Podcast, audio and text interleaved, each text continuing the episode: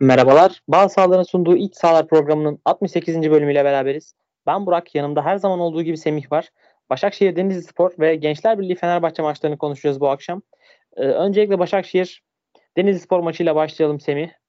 Ee, baş, klasik Başakşehir galibiyeti aslında. 2-0'lık net bir galibiyet. Yine ikinci yarıda gelen goller. Ee, öncelikle e, sen Başakşehir'in bugünkü e, galibiyetini nasıl buldun? Sanki e, goller geç gelmesine rağmen e, oldukça e, maçın gidişatını hissettiren bir oyun vardı Başakşehir'de. Aynen öyle. Maçta e, senin de vurguladığın gibi ikinci yarılarda çözme alışkanlığı edinmiş bir takım maçları Başakşehir. E, son 10 gün tamamını ikinci yarıda bulmuş oldular. E, Sinan Yılmaz da paylaşmıştı bunu. E, son 6 maçta 50 ile 70 arasında ilk gollerini atmış oldular. Bu gelenek devam etti. Normalde şampiyonluk yarışında mücadele eden takımların e, çözdüğünü görürüz. Yani böyle bir niyetleri olur. Daha sonrasında kontrolü ele, ele, ele almaya çalışırlar. E, ama Başakşehir bunun tam tersi bir performans gösteriyor. İlk yarı genellikle maçlar sıkıntılı geçiyor. İkinci yarı ilk golü atıyorlar. E, ya da ilk gollerini buluyorlar. Kilidi öyle çözüyorlar. Bugün de benzer bir tablo vardı aslında. E, tam bütün isteklerini sahaya yansıtamayan bir Başakşehir. Ama fırsatlar da bulan Başakşehir vardı. İkinci yarı Crivelli'nin golüyle birlikte kilidi çözmeyi başardılar. Tam o anda da Okan Hoca Elyalı Elya'yı oyuna alacaktı. Bu golden sonra vazgeçti. Ondan sonra biraz daha farklı bir düzen görebilirdik ama golün gelmesi çok rahatlatmış oldu Başakşehir'i. Ee, kesinlikle öyle. Zaten e, golden sonra da iyi bir rahatlama yaşadılar. E, sonrasında abi e, şöyle bir durum e, gördük maçın ilk yarısında özellikle. E, sağ kanadı sık sık kullandığını gördük Başakşehir'in ve e, Kayseri'nin gerçekten e, bu ligin en iyi, en önemli e, sağ beklerinden biri olduğunu, belki en önemli, en önemlisi olduğunu e, görüyoruz. Yani e, ilk yarıda inanılmaz net e, fırsatlar yarattı. O sağ çizgiye indiğinde e, topu en etkili şekilde e, ceza sahasına sokan oyunculardan biri diyebiliriz onun için sanırım.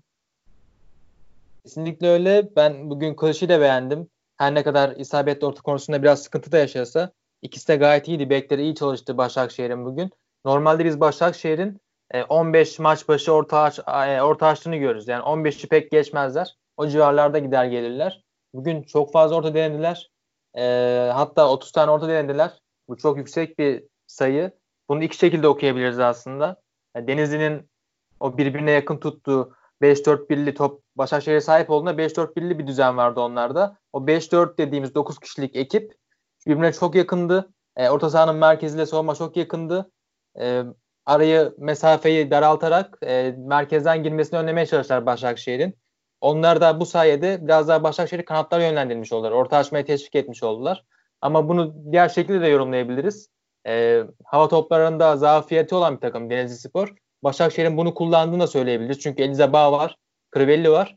Bu iki anlamda da çıkabilir ortaya. İkinci söyleyeyim sanki daha yatkın gibi gözüküyor. Bugün bu kadar fazla orta açmaları maçın ilk anından biri tüm e, maçın gelenine yaymaları orta, orta açmayı ve gayet isabetli ortalar açmaları, fırsatları daha yüksek yakalamaları onların maç planında orta açmanın bugün e, öne çıktığını söyle, e, söylüyor bizlere ki Okan Hoca'nın da e, özellikle kendinden daha zayıf rakiplere karşı problem çözmede ne kadar meziyetli bir isim olduğunu biliyoruz. Bugün de sanıyorum bu yönde bir çözüm buldular.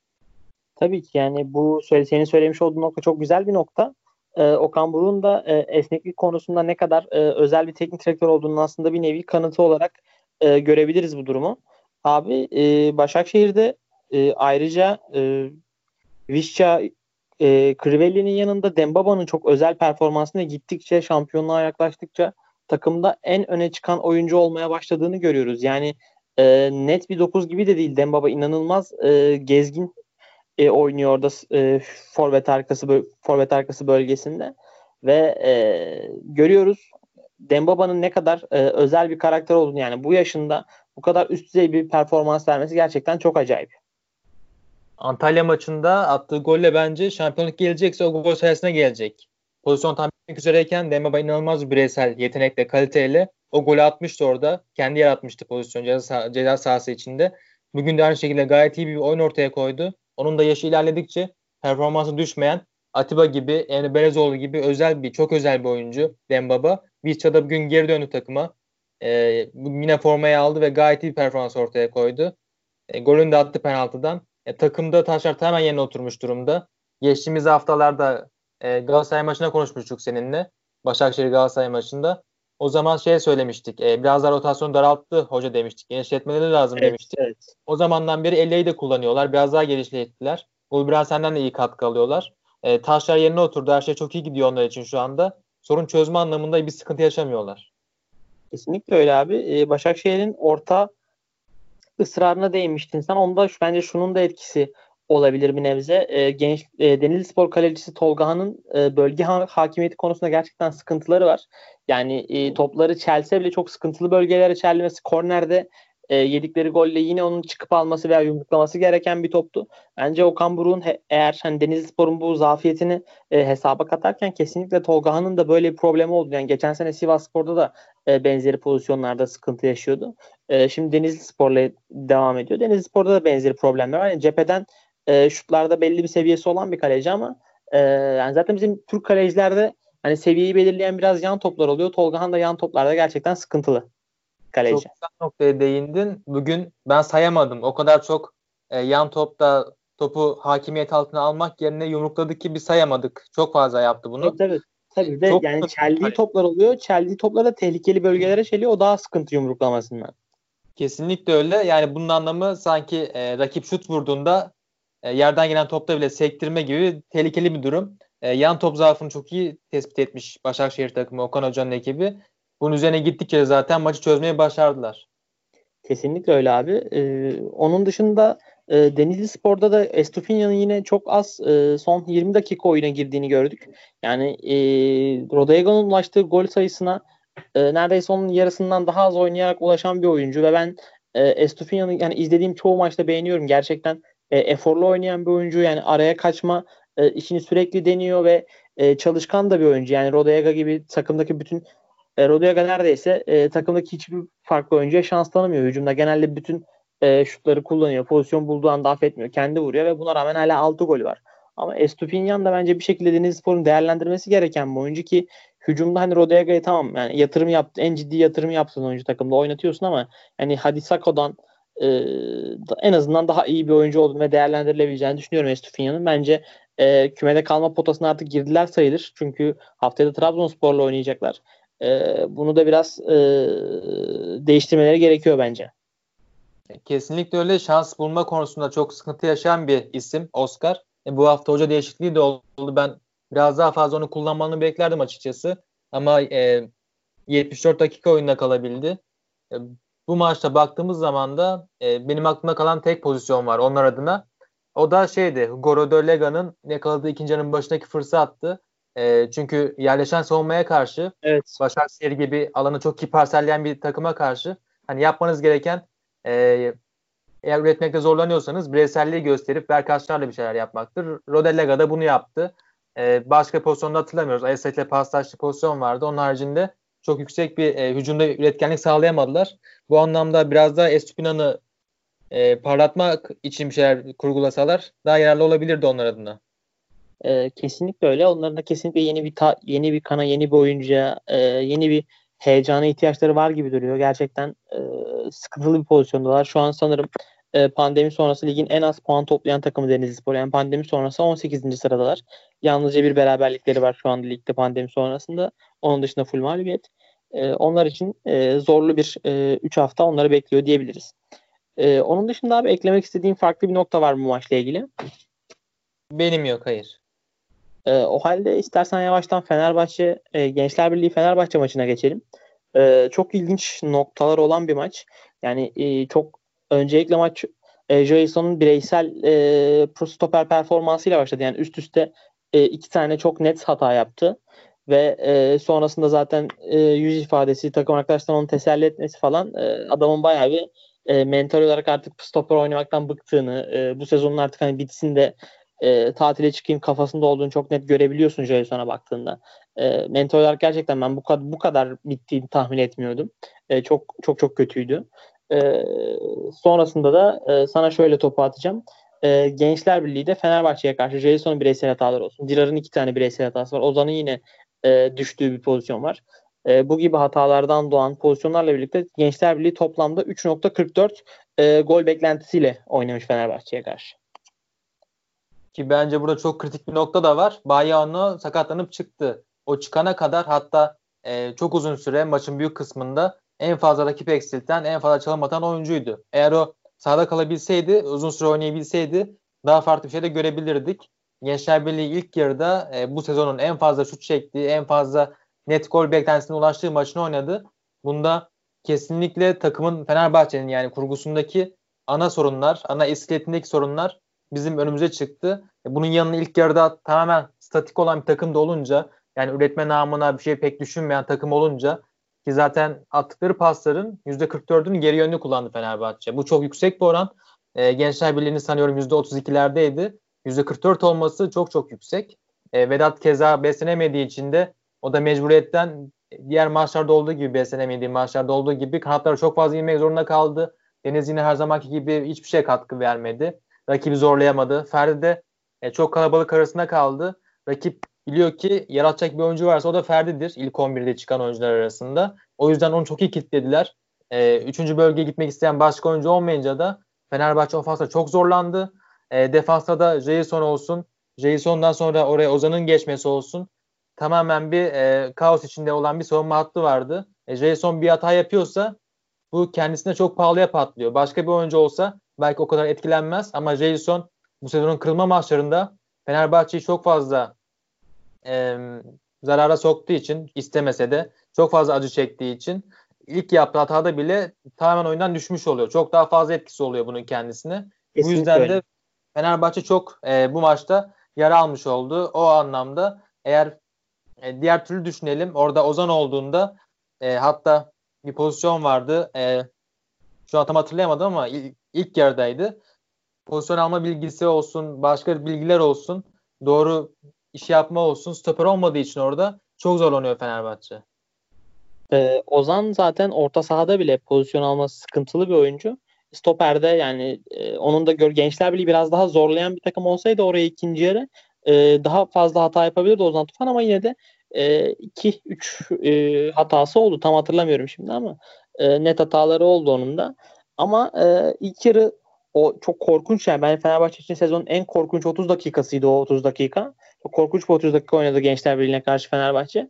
Ama ikinci yarı Emre Belezoğlu'nun oyuna girmesiyle e, Emre Tolgay orta sahasıyla Emre Tolgay Gustavo orta, orta sahasıyla birlikte Emre'nin e, savunma önünde aldığı o hat, hatların arasında aldığı topları e, olumlu kullanmasıyla birlikte oraya yerleşen ve e, dakikalar ilerledikçe rakibini daha çok geri iten bir Fenerbahçe izledik. E, akabinde zaten golde e, Emre Belezoğlu'yla e, geldi. Benim ne dikkat çekmek istediğim e, iki performans var Fenerbahçe'de. Birincisi e, Ferdi Kadıoğlu abi. Yani e, geçen geçen hafta attığı iki tane golün özgüveniyle Ferdi Kadıoğlu gerçekten sahaya e, ilginç şeyler koydu. Yani bu sene başında hiç, tüm tüm sene onu ben görmediğim kadar bugün özgüvenli, istekli gördüm ve e, gerçekten çok çok e, ciddi bir etki yarattı bence maçta. E, zaten e, baktığın zaman Ferdi yani e, her topu aldığında iki, iki tane mesela gollük pas verdi. E, iki tane top çaldı. Oldukça etkiliydi. Onun dışında çok çok fazla e, dribbling denedi. E, çok o paslaşmaya o saha önündeki e, ceza sahası önündeki e, Fenerbahçe'nin paslaşmalarına çok ciddi e, katkı verdi. Ben onu çok beğendim. Bir de e, Tolga Yastan bence yine e, kendi standart Fenerbahçe'deki standartın üstünde bir maç çıkardı. O da yine golün asistini yaptı.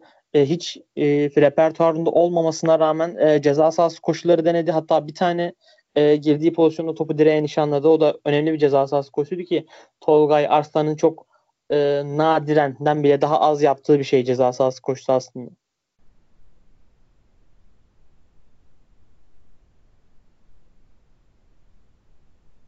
Semih?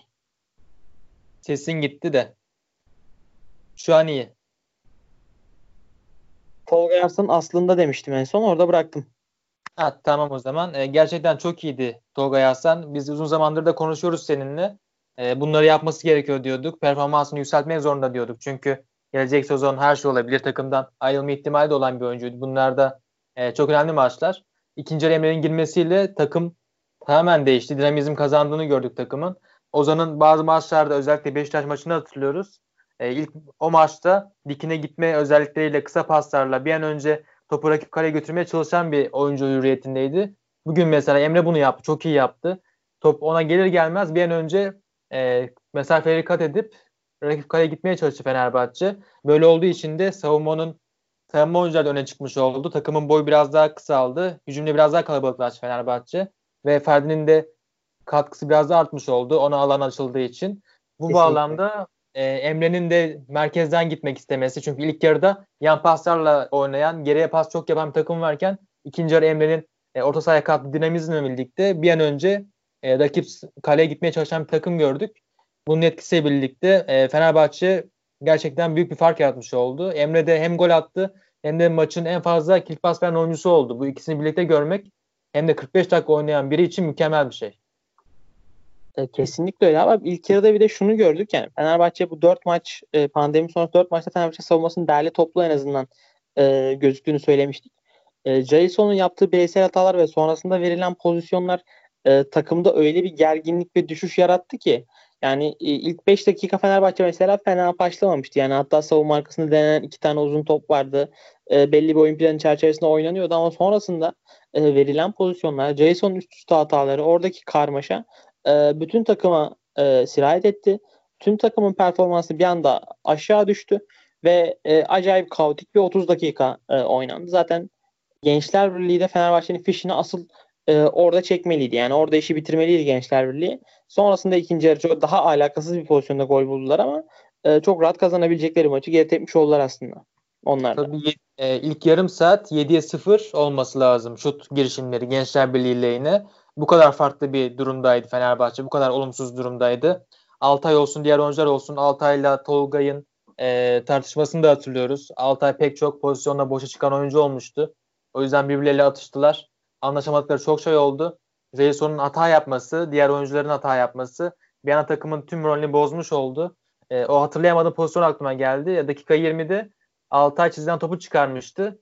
O anda Ozan'ın yanlış pozisyon aldığını görmüştük biz. E, dakika 20 sonrası düzeltiyorum. Evet. E, evet. Jason'u yer değiştirdiler. Ozan geçti stopere. Ama orada bir doğal stoper olmadığı için pozisyon alması olsun, e, rakibi engellemesi olsun, stoper olarak oyunu okuması olsun orijinal bir stoperin daha yüksektir. Ozan'ın orada olması tamamen sıkıntı yarattı takım için. Tamam bu maçlar çok önemli. 3 e, puan gerekiyor ama stoperde mecburen farklı oyunculara yer vermek, Gürkan'ı denememek, Cenk'i denememek, Tahir Hoca'nın olmasına rağmen bunu denememek. Çünkü gelecek son altyapıya geçecek. Beni biraz hayal kırıklığına uğrattı bu konuda. Bu konuda çok e, konuşmak istemiyorum. Çünkü yani e, bütün haftayı onlarla geçiren e, teknik ekip yani Gürkan'la Cenk'i bu seviyede seviyede görmüyor olabilirler e, veya bu Jason'un yaşadığı baskıyı e, onlar yaşasın istememiş olabilirler. E, daha e, sezon başı daha yani sezon takımlarla birlikte kamp yaptıktan sonra belki e, önümüzdeki sene onları sahaya atmayı düşünüyorlar. O konuda net bir şey diyemem. Hani bir tercih yapamam. Bana göre Gustavo oynayacağına maçın başında Jason oynaması daha doğru bir tercih gibi geldi bana. Çünkü Gustavo ile Gustavo'yu orta sahadan eksiltmek yerine hani Jason de Gençler Birliği de şey diye düşündüm yani çok e, hızlı çok driplingçi oyuncular yok. Yani ne kadar e, sıkıntı yaratabilirler diye düşündüm ama Jason gerçekten e, özel bir performans sergiledi bu, bu akşam. Bu kadarını e, ben de beklemiyordum. İlk dokunuşu çok sıkıntılı bir oyuncu Jason. Bugün de çok fazla gördük bunu. E, Gençler Birliği bu sıkıntıyı gördüğü için Fenerbahçe savunmasındaki olabildiğince uzun top dendiler. E, çünkü Stanko gibi e, pozisyon almasını çok iyi bilen bir oyuncu var. Yanına Kande Yaz sokuldu. Yer oyuncular destek verdi bu şekilde uzun toplarla pek çok fırsat yapmaya çalıştılar. Bazen de başarılı da oldular. E, hatırlıyoruz bu pozisyonları. E, bu yüzden Stanko gibi uzman bir ayağa da böyle şanslar gelmesi önemliydi. Her ne kadar bazen değerlendiremese de net fırsatları. E, bu yüzden onların da Hamza Hoca'nın taktiğinde e, karşılık gördüğünü, karşılık bulduğunu görmüş olduk. E, bir puan aldılar onlar. Çok kritik bir puan bu onlar için. Bir birden sonra çok oyundan düşmüşlerdi çünkü. Gerinin net fırsatını da hatırlıyoruz. E, ama alt sıralarda yer almanın stresi çok başka. Onlar için 3 puan kadar değerli bu 1 puanı kazanabilmek. Ee, çok, çok kötü bir e, en, en, bir de onlar en dipte değiller yani biraz daha yukarıda oldukları için hani e, bir puan da onları bu maçta tatmin etmişlerdir etmiştir diye düşünüyorum. E, onun dışında abi Altay'ın e, yine bence çok dikkat çekici performansı vardı. Yani e, reak- karşıdan gelen toplarda, reaksiyonlarda, karşı karşıya pozisyonlarda gerçekten çok çok iyi toplar çıkardı. Ama yan toplarda gerçekten e, bugün hiç e, güven vermedi. Çoğu topa hatalı çıktı. E, duran top golü bir acayipti. Yani orada hatalı mıydı, hatasız mıydı anlamak zor ama e, Altay bugün yine e, hani Fenerbahçe kazansaydı maçı alan Altay oldu e, durumu olacaktı kesinlikle. E, bir de şunu Jason'la ilgili eklemek istiyorum en son. E, Jason abi e, dikkat edersen e, 1 metre ve 1,5 metre yüksekliğindeki toplarda e, acayip sıkıntı yaşayan bir oyuncu. Yani o toplara e, nasıl müdahale edeceğini, nasıl pozisyon alacağını o gibi toplarda hiç bilmiyor. Hiç hiç hiç bunu e, başaramıyor. Ve o toplarda hep sıkıntı yaşıyor savunma arkasına atan ceza sahasında seken e, oyuncuyla onun arasında kalan toplarda. E, yani tabii e, eğer stoper e, olarak sürdürmeye devam ediyorsa kariyerini ki bence çok e, öyle bir ihtimal yok. Onun dışında onu geliştirmesi gerekiyor Jason. Ki bir diğer noktada var Jason hakkında. Ee, yani belli ki oynamak istemiyor. Her halinden belli stoper ama takımın iyiliği için elinden geleni yapıyor. Bir ses çıkarmıyor. Gustavo mesela bu yüzden ayrılmıştı e, Marsilya'dan. E, ama biz oyun olarak Rieson'dan biz görüyoruz bunu. Yani orada beni oynatmayın diyor. Ama takıma katkı vermek için de bir şey söylemiyor. E, onu ısrarla kullanmak sadece sıkıntı yaratıyor. Hani gelecek maçlarda en azından Ozan'a devam edin. E, en azından Jason'daki yaşanan problem gibi takımın morali motivasyonu daha da düşmez. Ozan biraz da idare edebilecek gibi gözüküyor o noktada takımı. Ee, ama tabii ki Luis Gustavo'yu ortadan e, çekmek, çıkarmak oradaki bütün sistemi de bozacaktır. O yüzden dediğimiz gibi e, Gustavo'yu orada kullanmak daha doğru gözüküyor. Altay'da dediğin gibi önemli performans e, gösteriyor son zamanlarda. Pandemi sonrası bayağı iyi performans gösteriyor. E, maçın ilk bölümlerinde çok fazla boşa çıktığını gördük. Duran toplarda olsun, e, orta açmalarda olsun. E, bunu biraz daha geliştirdiği zaman e, ayak kalitesi bugün bayağı iyiydi çünkü. 8'de 6 uzun top pası demek bayağı etkili bir performans. E, bu yüzden onun biraz daha kendini geliştirmesi onun adına da sevindirici bir durum. E, kesinlikle öyle abi. E, çok katılıyorum sana. E, bu maçla ilgili eklemek istediğin farklı bir şey var mı? Yok hayır. O halde e, Sportoto Süper Lig'de 31. haftanın ilk iki maçını konuştuk. E, bizi dinleyen arkadaşlara çok teşekkür ediyoruz. Kendinize iyi bakın. Hoşçakalın. Hoşçakalın.